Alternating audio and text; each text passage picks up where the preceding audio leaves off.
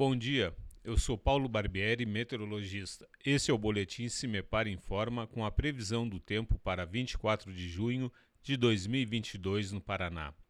Nesta sexta-feira, as áreas de instabilidades ficam mais concentradas entre o norte do Rio Grande do Sul e sul de Santa Catarina. Assim, no Paraná, a estabilidade atmosférica predominará em todas as regiões. Entre os setores oeste, noroeste e norte, a tarde segue abafada e nas demais regiões as temperaturas ficam bastante agradáveis no período da tarde.